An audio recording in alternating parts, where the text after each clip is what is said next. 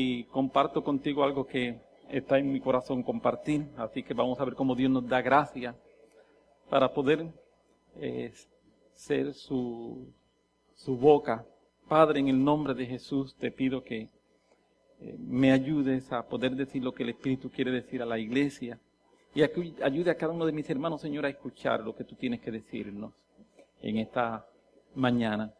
En el nombre poderosísimo de Jesús de Nazaret. Amén, amén, amén. Si me acompaña, quiero comenzar leyendo un versículo bien conocido, Génesis capítulo 1, versículo 26. Es uno de los versículos quizás más conocidos de la Biblia. Y aunque usted no sepa la cita, cuando yo lo diga, va a decir, ah, sí. Entonces dijo Dios, hagamos al hombre a nuestra imagen, conforme a nuestra semejanza, y señoré en los peces del mar, en las aves del cielo, en las bestias, en toda la tierra, y en todo animal que se arrastra sobre la tierra. Desde el principio, cuando Dios crea al hombre, lo crea para que tenga su imagen. Eso es lo primero que nosotros vemos, que es el deseo de Dios expresado cuando Dios decide que va a crear al hombre. Dice, hagamos al hombre a nuestra imagen conforme a nuestra semejanza. Eso está en la mente de Dios cuando Dios está pensando, por usar esa expresión, crear al hombre. La creación misma es la mayor evidencia, por un lado, de que hay un creador, porque existe creación porque hay un creador. Amén. Si no hubiese creador, no existiría una creación.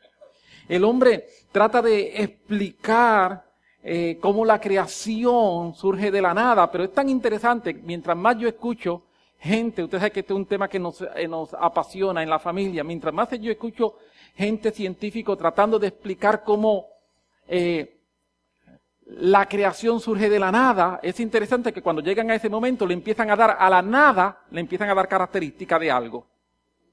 Entonces, no había nada y de la nada surgió que en la nada había energía. Yo dije, pero si en la nada había energía, la nada era algo, no era nada.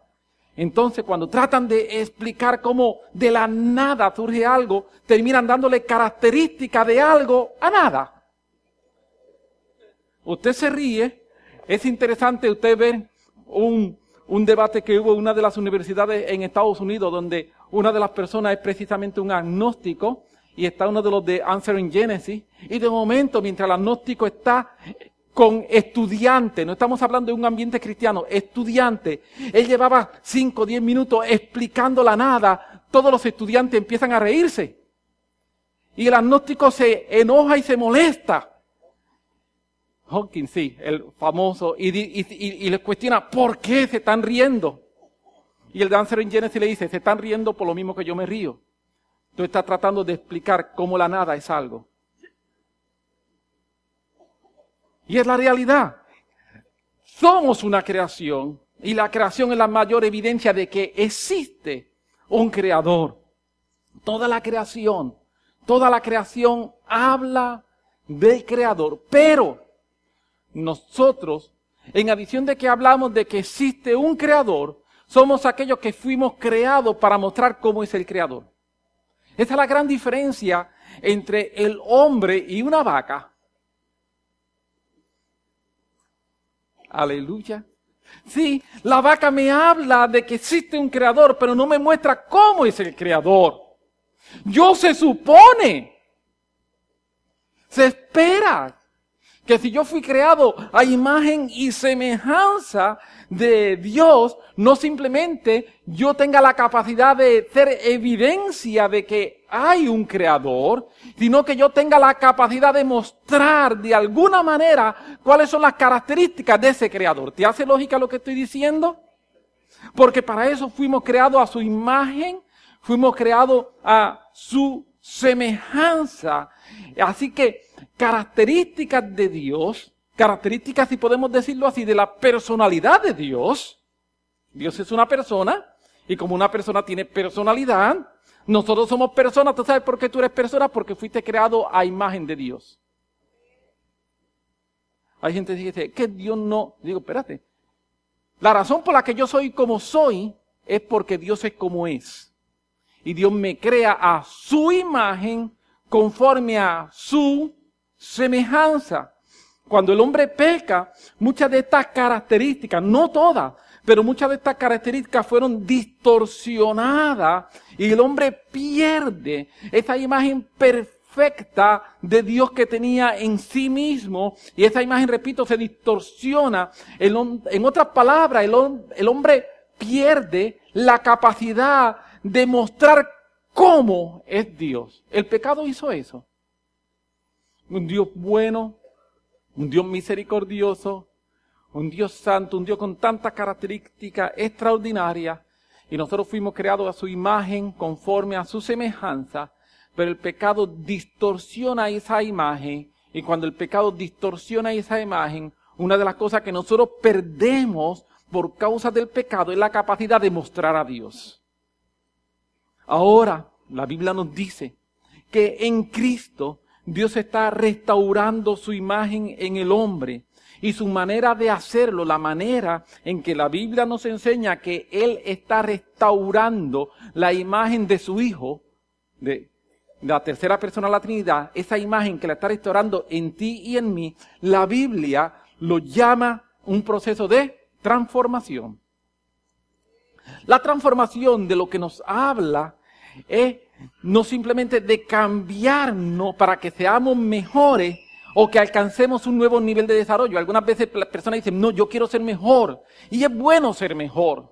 Yo quiero lograr una nueva meta. Y es bueno lograr una nueva meta. Pero cuando estamos hablando de la transformación que la Biblia me habla para lograr que la imagen de Jesucristo sea nuevamente restaurada en mí, no es esa transformación que hace que yo sea simplemente una mejor persona, la transformación es el proceso para restaurar la imagen de Dios en nosotros. Pablo a los Gálatas les dice lo siguiente, hijitos míos, por quienes vuelvo a sufrir dolores de parto hasta que Cristo sea formado en vosotros. Pablo le está hablando a los Gálatas y dice, hijito mío, yo vuelvo a sufrir dolores de parto hasta que Cristo sea formado en vosotros. ¿Por qué Pablo le tiene que decir esto a los Gálatas? Permíteme darte un poco de trasfondo del tema que Pablo está hablando. Ya Pablo dice, por quien vuelvo a sufrir dolores de parto. Si dice, vuelvo a sufrir dolores de parto, significa que ya los había sufrido anteriormente. Pablo predica, y cuando Pablo predica se forma la iglesia de Galacia. Y cuando se forma la iglesia de Galacia, que empieza a surgir, Pablo está ahí. Ese es el primer momento en que Pablo está diciendo, esos fueron mis dolores de parto, y Cristo comenzó a formarse en ustedes. Ahora ha pasado algún tiempo. Cuando ha pasado algún tiempo, se empieza a predicar en la iglesia de Galacia acerca de la necesidad de volver a cumplir con la ley. Hay que cumplir con la ley. Y cuando empezamos a abandonar la gracia, empezamos a abandonar la fe en el Señor para pensar que la ley, yo con mi propia fuerza puedo lograr lo que tengo que lograr, Pablo le dice, ¿qué pasó? Habiendo comenzado con la fe, ahora ustedes terminan de esta manera. Y ahí cuando Pablo dice, tengo que volver nuevamente a trabajar para que Cristo sea formado en vosotros. ¿Por qué? Porque la única manera en que Cristo es formado en ti y en mí es mediante la efectividad del Espíritu Santo obrando en nosotros. Si el Espíritu Santo no obra en ti y en mí, Cristo no puede ser formado en nosotros. Podemos ser mejores personas, pero no seremos, no seremos la imagen de Dios. Y Dios no simplemente quiere que yo sea una mejor persona. Es bueno ser un mejor, una mejor persona. Amén. Es bueno ser un mejor esposo. Es bueno ser una mejor esposa. Es bueno ser un mejor padre. Es bueno ser un mejor hijo. Es bueno ser una persona mejor en tu profesión. Es bueno ser un mejor vecino. Claro que sí. Pero el plan de Dios no es que yo sea eso. El plan de Dios es que yo sea conforme a la imagen de Jesús. Porque cuando yo sea conforme a la imagen de Jesús, todas esas demás cosas caen. Van a ocurrir. Si yo soy la imagen de Jesús, voy a ser un mejor esposo. Si yo soy la imagen de Jesús, voy a ser un mejor padre. Si yo soy la imagen de Jesús, voy a ser un mejor vecino. Si yo soy la imagen de Jesús, voy a ser un mejor empleado. Si yo soy la imagen de Jesús, voy a ser un mejor jefe. Si yo soy la imagen de Jesús, voy a ser un mejor en todas las cosas. Amén. Lo otro simplemente nos quedamos cortos. Logramos alcanzar algo, pero no logramos lo que Dios quiere, que es que seamos a su imagen. Y cuando somos a su imagen vamos a poder manifestarlo a Él de una forma extraordinaria. Cuando los Gálatas vuelven a la ley, el proceso de transformación que había comenzado se detiene. Es afectado. Y por eso Pablo dice, tengo que volver nuevamente a sufrir dolores de parto hasta que Cristo sea formado en vosotros. Pablo no está hablando aquí de salvación, no es que ellos habían perdido la salvación. Ese Cristo ser formado en ellos no es salvación. Ya ellos fueron salvos en el momento en que tú aceptas a Jesús como tu Salvador, tú eres salvo. Amén. El único requisito para ser salvo es la sangre del Cordero. No hay nada que yo pueda hacer para ser salvo. Todo lo que hacía falta para yo ser salvo ocurrió en la cruz del Calvario. Y ahora yo por fe, más bien, por gracia mediante la fe, dice exactamente Efesios. Por gracia, mediante la fe, yo acceso a esa salvación. Pero yo no tengo que hacer nada. Pero aquí ahora Pablo no está hablando de salvación. Este que Cristo sea formado en vosotros transformación. Yo soy salvo y cuando yo soy salvo yo comienzo un camino. Pero lo que Pablo está hablando aquí es evidencia de que aún en ese momento, a pesar de que yo soy salvo, Cristo no se ha formado en mí. Amén. Así que yo necesito que Cristo sea formado en mí.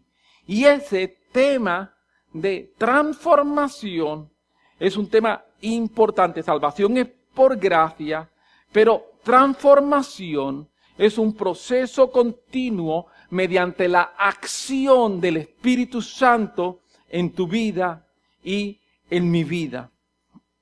Transformación en la Biblia no es un suceso, sino es un proceso. ¿Me estoy logrando explicar? Un suceso es un acontecimiento en un momento específico. Un suceso. Mi nacimiento noviembre 14, 1957, es el día en que yo puedo decir que el suceso de mi nacimiento. Pero un proceso, crecimiento. Ese día yo nací, pero no crecí. Mi crecimiento ha tomado 60 años. Llevo 60 años desarrollándome, llevo 60 años creciendo, llevo 60 años creciendo eh, físicamente, emocionalmente, espiritualmente, en todas las áreas. Es un proceso mi crecimiento. Así que mi nacimiento lo puedo decir en una fecha específica, mi crecimiento es un proceso. Ahora, durante ese proceso de crecimiento ha habido momentos que han marcado puntos importantísimos. El día en que yo me convertí, 23 de agosto de 1973. Eso es un punto importante en mi proceso de crecimiento. El día en que me casé, julio 29 de 1979. Es un punto importante en mi momento de crecimiento el día en que mis hijas nacieron, cada una de ellas. Son puntos importantes en mi crecimiento. El día en que decidí renunciar, en mi caso, a mi trabajo en siendo presidente ejecutivo de Copaca, es un punto importante en mi crecimiento espiritual. Son momentos que han marcado distintos puntos importantes, a pesar de que el proceso ha sido uno. Ese proceso que es uno ha sido marcado por momentos. Y cada uno de esos momentos Detrás de ello hay una decisión. 23 de agosto de 1973 yo tomé la decisión, la mejor decisión de mi vida, y eso hizo un cambio. 29 de julio de 1979, mi segunda mejor decisión, casarme con esa preciosa mujer. Eso también hizo un cambio en mi vida. ¿Me estoy logrando explicar? Son momentos, momentos importantes que logran hacer cambios y cada uno de ellos son marcados por decisiones que estamos tomando. ¿Me estoy logrando explicar? Los procesos son así, así mismo es el proceso de transformación. Ese proceso de transformación comienza en un momento determinado, pero va a ser entonces marcado por distintas secuencias de eventos que están organizados para alcanzar un propósito. Yo quiero que tú sepas que los eventos en tu vida Dios los organiza. La Biblia dice que Él nos llamó para que andemos en la obra que Él preparó de antemano. ¿Y para qué Él preparó esas obras de antemano para mí? Para transformarme. ¿Para transformarme a que, a qué? ¿A que yo sea una mejor persona? No. A que Jesús se forme en mí. Hay un propósito. Hay una mentalidad detrás de todo esto. Y esa mentalidad es formar a Jesús en mí. Ahora, yo puedo hacer como los Gálatas. Yo puedo detener la mentalidad. Dios tenía una mentalidad con los Gálatas. Dios tenía un propósito con los Gálatas. Pero ahora vemos que Pablo dice, ¿qué pasó? Tengo que volver a empezar. Algunas veces nosotros hemos detenido el proceso de Dios en nuestras vidas. Y quizá como a los Gálatas tendríamos que decir, ¿qué pasó? ¿Qué pasó Edwin? Tengo que empezar. También que iba, es lo que Pablo dice a los Gálatas, ustedes iban caminando bien, todo iba bien. ¿Quién los engañó? La palabra en el original que se traduce por quien los engañó es quien los fascinó. Es como quien les hizo algún tipo de brujería, algún tipo de hechizo. Eso es lo que dice. ¿Qué pasó? Porque para el apóstol Pablo era totalmente ilógico, irracional, que una persona que ha gustado de la fe deseche la fe. Para él eso no tiene una explicación y él llega a la conclusión. Alguien te engañó. Vamos a decirlo, alguien te tomó el pelo. Bueno, no a todo el mundo se le puede hacer eso, pero alguien te engañó. Vamos a dejarlo en alguien te engañó, para que nadie se me sienta mal. Transformación es un proceso. Por ejemplo, en Romanos capítulo 12, versículo 2, cuando el apóstol Pablo dice que debemos ser eh, transformados por, medio de la renovación del entendimiento, lo que Pablo está diciendo allí sería, yo tengo que estar continuamente transformándome por medio de mantener continuamente una renovación en mi mente. Si fuéramos a hacer una traducción bien literal de lo que el apóstol Pablo está diciendo en Romanos 12, 2, yo tengo que mantenerme continuamente transformando mediante una renovación continua de mis pensamientos. ¿Por qué? Porque transformación no es un suceso, transformación es un proceso. Pablo dice en Filipenses capítulo 13, versículo 13 y 14, hermano, yo mismo no pretendo haberlo alcanzado ya. Pablo sabía lo que era un proceso. Y Pablo sabiendo lo que es un proceso, él dice, hermano, yo no pretendo haberlo alcanzado, yo sé que aún me falta. Aún falta camino por caminar. Yo he caminado, claro que he caminado. No niego el camino que he andado, pero eso no me oculta el camino que me falta. Amén. Y Pablo dice, yo mismo no pretendo haberlo ya alcanzado, pero una cosa hago, olvidando ciertamente lo que queda atrás y extendiéndome a lo que está delante, prosigo, sigo caminando, sigo, prosigo a la meta. Todo proceso tiene un punto de partida y nuestro punto de partida en este proceso es nuestra salvación, es el momento en que le hemos dado nuestra vida al Señor. Pero todo proceso entonces tengo que seguir caminando y van a ver, como he mencionado, puntos que van a marcar cambios. ¿Cuáles son algunos de esos puntos? Yo quiero mencionar por lo menos tres de ellos. Pueden haber más, simplemente que yo voy a limitarme a mencionar tres, porque si no termino de predicar a las 10 de la noche. ¿Está bien? Así que para ser consciente, vamos a hablar de tres de ellos simplemente. Ya dije que la conversión marca el punto inicial. Amén. Pero ¿cómo continúa este proceso? En Mateo 11, 29 encontramos que Jesús nos exhorta a que aprendamos de Él. Y yo pienso que este es lo más importante dentro del proceso de transformación. Estar disponible para aprender. ¿Me escuchaste? Estar disponible para aprender. Mateo 11, 29. Déjame leerlo. Llevad mi yugo sobre vosotros y aprended de mí, que soy manso y humilde de corazón y hallaré descanso para vuestras almas. Ese es el versículo 29. Pienso que lo primero que nosotros necesitamos para ser transformados es disposición a aprender. Hay gente que no está dispuesta a aprender. Hay gente que lo sabe todo. Si tú tienes una mentalidad de que tú lo sabes todo y que tú sabes más que los demás, ya tú sabes que tú no vas a aprender. Aleluya. La primera característica extraordinaria que tiene que tener alguien que quiere ser transformado es disposición a aprender. Es saber decirse, debe haber algo distinto a lo que yo estoy haciendo, lo puedo hacer mejor.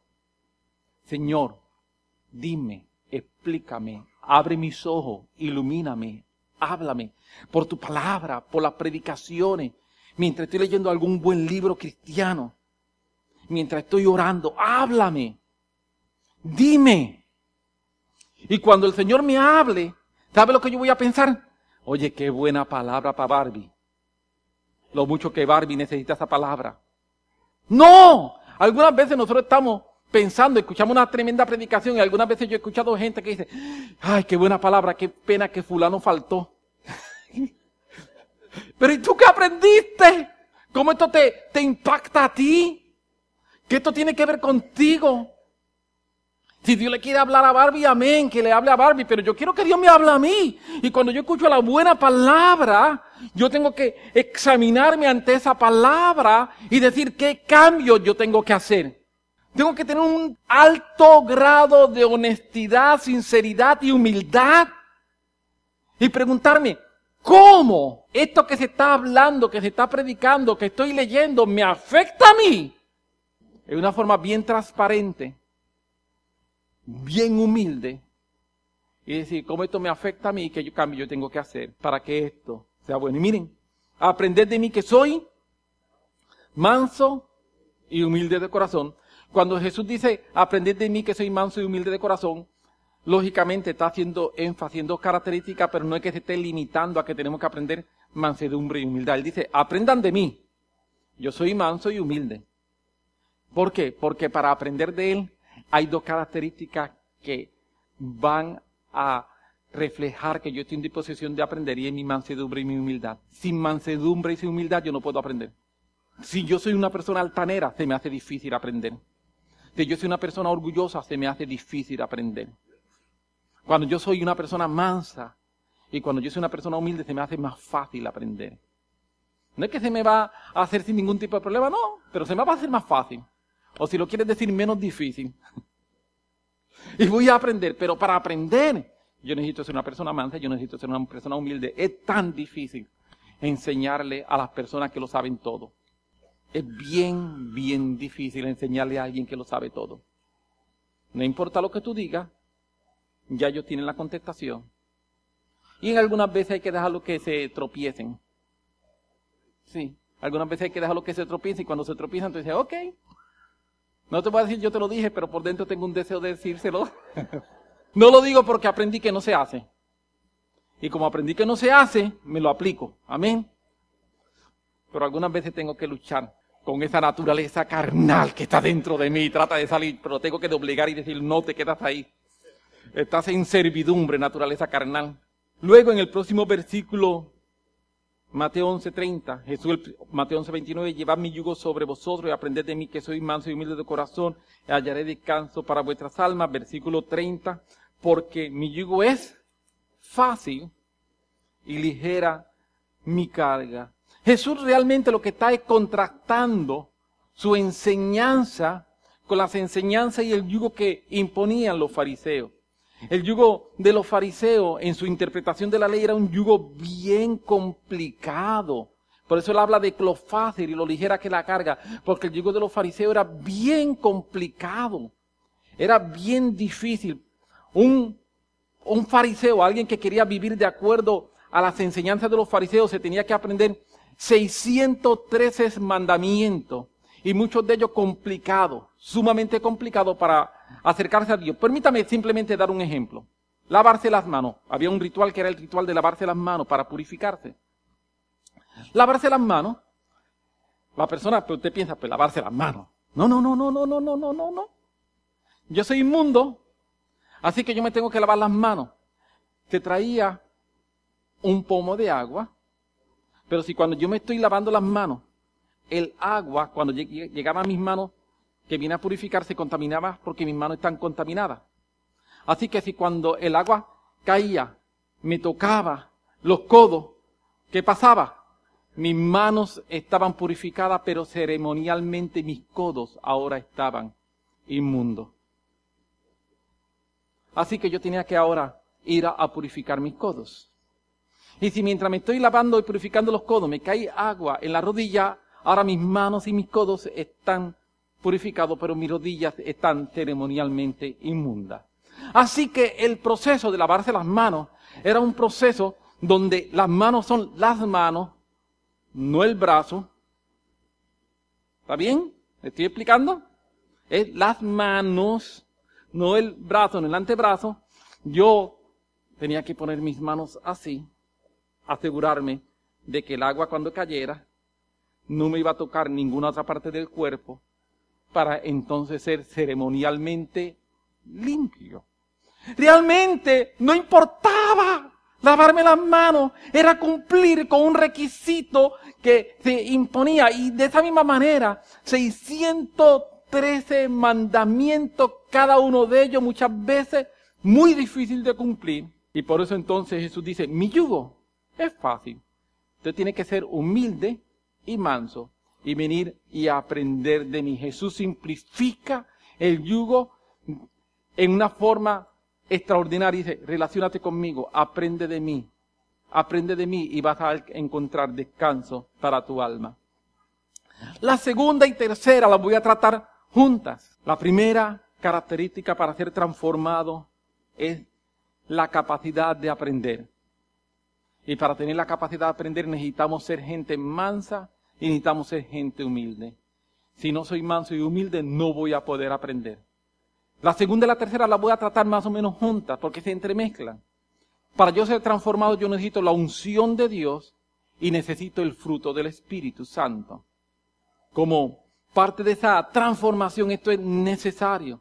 Alguien me puede preguntar, y en el pasado dicho sea de paso me han preguntado, ¿qué es más importante, la unción o el fruto? Por fruto lo voy a llamar ahora, para efecto mío, carácter. El fruto forma mi carácter. ¿Qué es más importante? ¿Tener unción o tener el fruto, tener carácter? Voy a contestarte la pregunta dentro de cinco minutos. ¿Está bien? Permíteme, antes de contestar la pregunta, hacer algunos comentarios que pienso que después que haga esos comentarios, usted va a entender mi contestación mejor que si la doy ahora. La unción no es dada de manera sobrenatural. Son habilidades y manifestaciones del Espíritu de Dios mediante un proceso en el cual Él soberanamente viene, interviene en mi vida y Dios me da la capacidad de fe, milagro, lengua, profecía, interpretación de lengua, etcétera, etcétera, etcétera. Es algo que ocurre soberanamente donde Dios viene sobre mi vida, me capacita sobrenaturalmente con una unción, una fuerza que no tiene una explicación humana, no hay manera de humanamente poder decir cómo es que la unción llega. Por otro lado, el fruto del Espíritu nos es dado mediante un proceso de sujeción y obediencia a las instrucciones de su palabra. Mientras yo me sujeto y obedezco a sus palabras, el fruto del Espíritu empieza a desarrollarse en mí. Dios usa el fruto del Espíritu para formar entonces mi carácter. Por eso es que dije, permítame llamarlo carácter. De manera tal que mi carácter se asemeje y se parezca al carácter de Jesús. No es simplemente tener una característica en particular, sino es tener sus características. Eh, permítame tratar de explicar un poco mejor. Hay personas que tenemos una inclinación natural a hacer de una forma o de otra. Y podemos algunas veces confundir lo que es una inclinación natural a hacer de una manera o de otra con lo que es el fruto del Espíritu. Hay personas que pueden tener una actitud pasiva y podemos pensar que, es mansa. Y no es ni mansa ni mensa, lo que es es pasiva. ¿Me estoy explicando? Una persona puede ser dulce y pensamos que es amorosa. En México los dulces tienen ají por dentro. Hay personas que son como los dulces de México. Pueden ser dulces hasta que los pruebas. Si ven así por fuera lo más chévere, tú ves así esa, ah, esa paz que tiene, hasta que tú pruebas el dulce. Y entonces descubre que no es tan dulce. Y podríamos pensar que, qué dulce esa persona, qué amorosa es. No, no, no. De la misma forma podemos pensar que una persona es paciente cuando realmente es un vago. Está esperando en el Señor. Está esperando en el Señor. Está esperando que otro lo haga. No está esperando en el Señor, está esperando que otro haga lo que le toca a él hacer. No es paciente, es vago. ¿Me estoy logrando explicar? Entonces podemos confundir algunas características pensando que son frutos del Espíritu y no son frutos del Espíritu nada. Son simple y sencillamente tendencias naturales que tenemos nosotros de ser de una manera o de ser de otra manera. El fruto del Espíritu es distinto. Yo conozco gente que en lo natural son gente muy bondadosa. Honestamente, he conocido gente que en lo natural son gente muy, muy, muy bondadosa. ¿Significa que es el fruto del Espíritu? No, vive en adulterio. Si fuera fruto del Espíritu, no viviría en adulterio. Así que cuando tú eres bondadoso y vives en adulterio, es que eres bondadoso porque esa es tu inclinación natural, no porque es el fruto del Espíritu. ¿Me estoy logrando explicar? Hay gente que son tolerantes. Y yo he conocido gente muy tolerante, pero son unos manipuladores. Si fueras fruto del Espíritu, no serían manipuladores. Entonces esa tolerancia es una inclinación natural. Y podemos pensar que, que la persona es espiritual. ¡No! Es que tiene una inclinación natural, pero el fruto del Espíritu no tiene que ver con una característica en particular. Y aquí es que quiero llegar. El fruto del Espíritu no tiene que ver con una característica en particular, sino tiene que ver con las características de Jesús que se empiezan a formar en mí. Y yo empiezo a parecerme a Jesús. Y todas esas características, las nueve características que se mencionan cuando tú vienes a ver, tienen que ver con vivir en santidad, vivir en búsqueda de Dios, ser una persona que me estoy esforzando por ser mejor cada día. Es interesante que el fruto del Espíritu, esto que estoy diciendo, nos dice que el fruto del Espíritu viene y vence las obras de la carne, las obras de la ley. Amén. Eso dice la Biblia. El fruto del Espíritu vence las obras de la ley. Por eso es que le estoy diciendo las obras de la carne. Por eso es que estoy diciendo, si el fruto del Espíritu vence las obras de la carne, Alguien que tiene el fruto del Espíritu no va a ser un adúltero. Si es un adúltero, lo que tiene son características naturales, no el fruto del Espíritu. Alguien que tiene el fruto del Espíritu no es un manipulador, no es un mentiroso, no es un rencoroso. Amén. Porque el fruto del Espíritu, cuando se empieza a formar en mí, una de las cosas que hace es que empieza a vencer las obras de la carne. Todas esas obras de la carne empiezan a hacer, empieza una lucha interna tú eres así. Pero entonces yo empiezo a ser, yo soy una persona rencorosa, pero empiezo a ser convencido en mi interior. Eso está mal. Eso está mal, tú no puedes ser así. ¿Verdad, Señor? Eso está mal. Y, como soy manso y humilde, digo, Señor, yo he sido así toda mi vida, pero descubro que está mal. Así que, que yo decido hoy.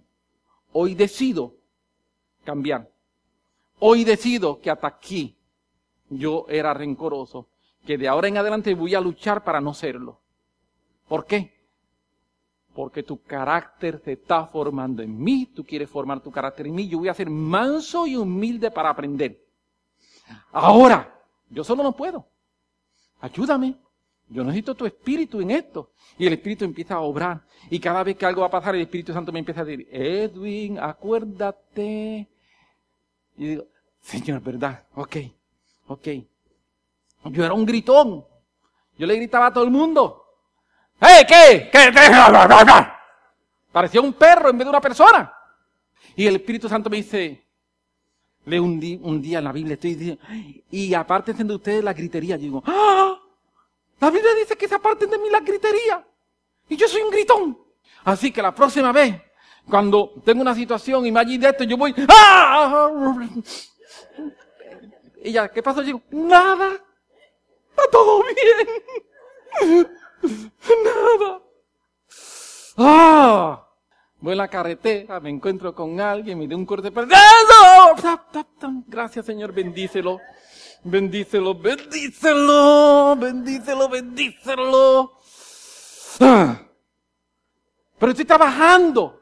¿Por qué? Porque el Espíritu Santo empieza a redarguirme, empieza a acordarme y soy manso y humilde para aceptar. Si no puedo decir, ¡ah! Y cuando el Espíritu viene me, lo recuerda. Y digo, sí Señor, pero lo hizo mal. Y empiezo a justificarme. El viernes mencioné en lo que los hombres nos hemos hecho un experto. Lo que más hemos practicado a través de toda la vida, de toda la raza humana. ¿Sabe lo más que nosotros hemos practicado en la raza humana? Excusas. El hombre pecó. Y cuando Dios le pregunta, Adán, ¿dónde estás tú? Te escuché y me escondí porque estaba desnudo. Y como tú sabes, la mujer que me viste. La primera excusa. Y cuando va a la mujer, la mujer también había aprendido bien. La serpiente. Y cuando fue donde la serpiente, la serpiente miró para atrás y no vio a nadie más. Si hubiese habido por allí otro más, también la serpiente le echaba la culpa. Excusar nuestra condición. Cuando excusamos lo que tratamos es de dar una explicación lógica, racional, de por qué yo hice lo incorrecto, de manera tal de que yo soy inocente y otro es el culpable. Aleluya. Si estoy dando una explicación lógica, racional de por qué yo hice lo incorrecto, para yo salir inocente y que otro sea culpable. Pero cuando yo soy manso y humilde y el Espíritu Santo me confronta, yo entonces tengo una actitud de sí, Señor. Él lo hizo mal, pero no importa, yo también lo hice mal. Y tú estás trabajando conmigo. Y a mí lo que me importa es lo que tú me estás enseñando a mí, no lo que le estás enseñando a él. A él le debe importar lo que tú le quieras enseñar a él. A mí me importa. Estaba escuchando una predicación de uno de los pastores que a mí me gusta escuchar semanalmente, Gray Groeschel.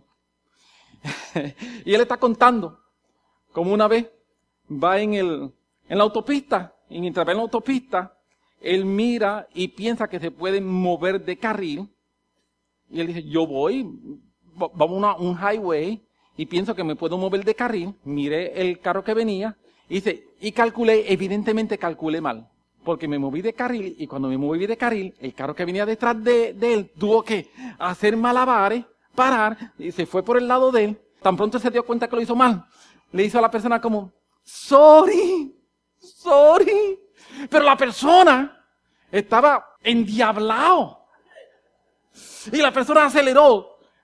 Se le paró, le pasó por el frente. Cuando le pasó por el frente, le levantó un dedo, que usted sabe cuál es. Y la persona se fue. Iba hacia el frente. Y él dice que cuando le pasó eso, él dijo, ¿cómo se atreve a hacerme esto? Así que él aceleró. Y aceleró para alcanzarlo. Y cuando acelera, hay un momento entonces en que había una bifurcación y ahí había que bajar la velocidad. Así que baja la velocidad, ve la bifurcación y cuando se le está acercando el carro, el carro tiene un bumper sticker de la iglesia a la que él pastorea. Así que él mira así, ve al hermano y el hermano lo ve a él al pastor y el hermano le dice, sorry.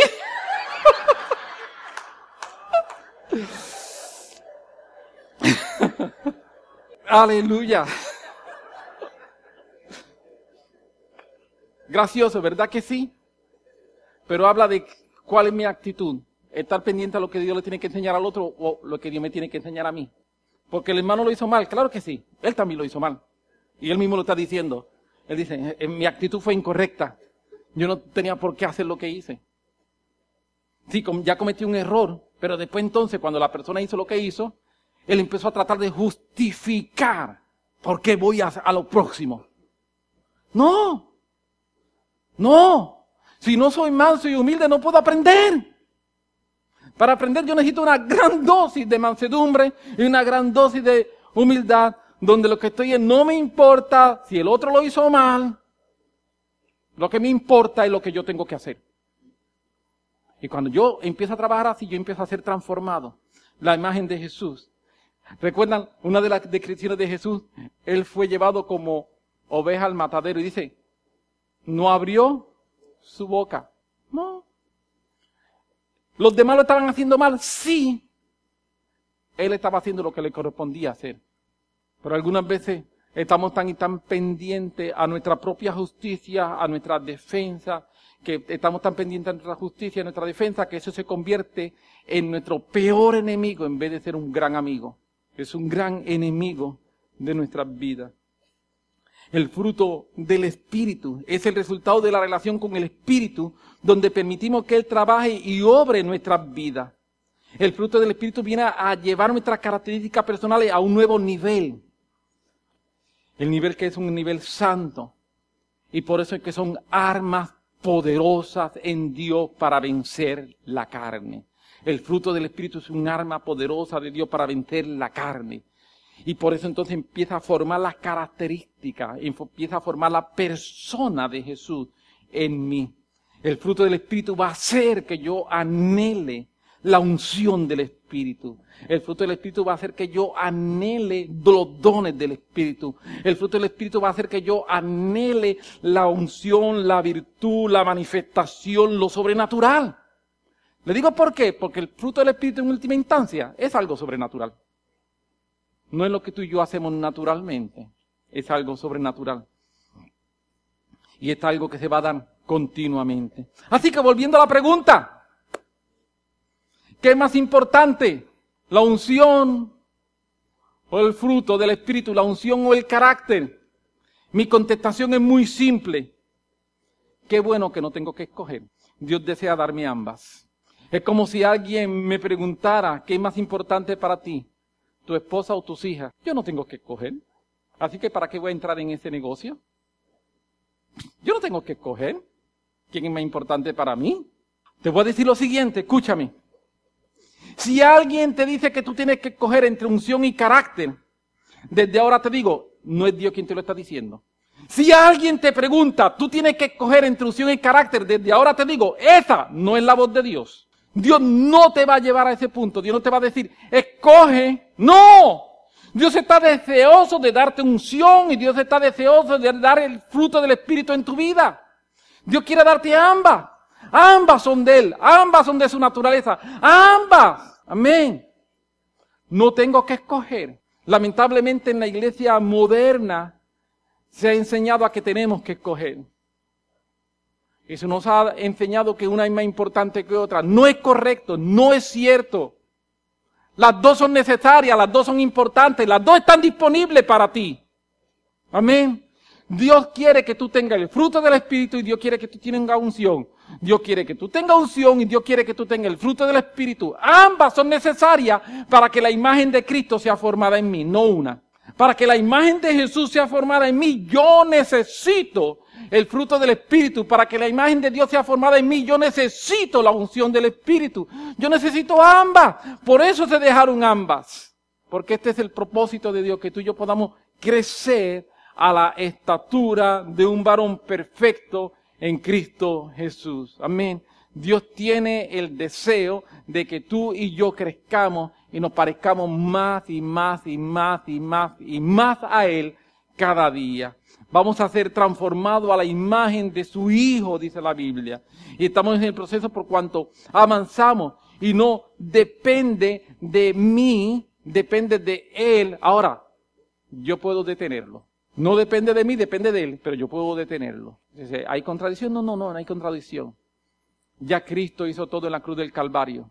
Ahí me toca creer por fe y tomar decisiones. En mi vida yo he tomado decisiones, repito, en mi crecimiento. He tomado decisiones que han marcado dónde yo estoy hoy, quién soy yo hoy. Algunas decisiones han sido decisiones buenas. Otras, si yo volviera para atrás, haría mejores decisiones. Pero hay decisiones que me han marcado a quien yo soy hoy. De la misma manera, en lo que es mi transformación, ese proceso de transformación, hay momentos en los que yo tengo que estar tomando decisiones. La primera decisión que tú tomaste fue entregar tu vida a Jesucristo. Y si tú estás aquí hoy y no has tomado esa decisión, yo quiero decirte, es la próxima decisión importante que tú necesitas tomar hoy. No lo dejes. Esa decisión da un giro. Yo soy transformado, yo soy cambiado. La Biblia dice que yo soy trasladado del reino de la tiniebla al reino de la luz. Es un cambio radical. Pero de ahí entonces yo sigo tomando otras decisiones. Decisiones que empiezan a cambiar, a transformar mi vida y que empiezan a hacer que yo me parezca más a Jesús. Cada una de estas decisiones son momentos en que yo soy confrontado por el Espíritu. Son momentos en que yo soy confrontado para aprender. Son momentos en que yo soy confrontado en distintas áreas en mi vida en la cual Dios quiera Dios quiere, perdón, hacer cambio. La pregunta es, ¿qué yo hago cuando llegan cada uno de esos momentos? Cuando llega cada uno de esos momentos, ¿qué yo hago? Simple y sencillamente, voy a decir, Señor, yo lo sé que eso es lo correcto, pero, y voy a justificar mi acción, y voy a justificar mi acción porque el otro lo hizo mal, cuando Dios lo que quiere es hacerme bien a mí. Y Dios lo que quiere transformarme a mí, Dios lo que quiere cambiarme a mí, Dios lo que quiere que yo me parezca más a Él. O puedo convertir ese momento en un momento pivote, un momento que me, que me lanza, un momento que permite que yo tenga un crecimiento en lo que es la imagen de Jesús en mí. Y puedo convertir ese momento en un momento que cuando yo miro hacia atrás, yo puedo decir gracias Señor por tal momento. Gracias Señor por tal decisión. Porque hoy parte de lo que soy lo debo a la decisión que tomé ese día de permitir que tu Espíritu Santo me transformara, me cambiara y tratara en un área oscura de mi vida. Yo quiero decirte que hay gracia de Dios para nuestras vidas. Hay gracia. Hay gracia para cambiar. Hay gracia para avanzar. Hay gracia para tomar decisiones. Claro que sí. Mis decisiones no me lanzan de inmediato a una transformación completa, pero mis decisiones me colocan en el camino correcto de transformación. Eso hace la decisión. Cada decisión que yo tomo a favor de la voluntad de Dios en mi vida me coloca, me acerca, me va afinando. Voy afinando el camino va formando nuevamente la imagen de Dios en mí, que eso es lo que Él quiere. El deseo de Dios es acelerar nuestra transformación. Yo estoy convencido de que veo eso en la escritura, pero esto ocurrirá solo si lo permitimos y abrazamos el proceso en el que Dios nos lleva. Amén. Para ir concluyendo y tener un momento de oración, no critiquemos no nos quejemos, cambiemos nuestra manera de hablar, cambiemos la manera en que vemos las cosas. Aprendamos a ver la mano de Dios en todo. Quizás nos digan que somos fanáticos, pero permíteme decirte lo siguiente. ¿Cuál es el problema? Si me dicen que soy fanático, ¿cuál es el problema? Si voy a ser fanático de alguien, mejor ser un fanático de Dios. Si voy a ser fanático de alguien, ¿por qué no ser fanático del perfecto, del todopoderoso, del omnisciente? ¿Por qué no ser fanático del que no falla? ¿Por qué no ser fanático del que nunca me ha dejado? ¿Por qué no ser fanático del que siempre ha estado ahí por mí? ¿Por qué no ser fanático del que me cuida? ¿Por qué no ser fanático del que murió por mí en la cruz del Calvario? ¿Por qué no ser fanático de aquel que ha dado su Espíritu Santo y que me acompaña a todo lugar? ¿Por qué no ser fanático de Él si tengo que ser fanático de alguien? Así que si por estar buscando ver a Dios en todas las cosas van a decir, este es un fanático, yo digo, es verdad, soy fanático de Dios, Él es mi héroe, Él es mi superhéroe, es verdad, soy fanático del que murió por mí en la cruz del Calvario, es verdad, soy fanático del que me ha transformado, es verdad, soy fanático del que siempre está conmigo, es verdad, soy fanático del que me ayuda, es verdad. Soy fanático de Dios. Amén. Aprendamos a ver a Dios en todas nuestras vidas, en todas nuestras cosas. Que cuando abra tus ojos pueda ver a Dios en tus cosas. Que cuando cierres tus ojos pueda ver a Dios en tus sueños. Que cuando te proyectes hacia el futuro pueda ver a Dios ayudándote, guardándote, cuidándote. Que cuando estés pensando en tu mañana pueda ver cómo Dios va a estar trabajando en ti, en todas las cosas en todo momento para ayudarte, para guardarte, para cuidarte, protegerte en todas las cosas. ¿Por qué no te pones sobre tus pies? Y tenemos de esta manera un momento de oración donde nos acercamos al Padre y le decimos al Padre, Señor, ayúdanos, ayúdanos para ser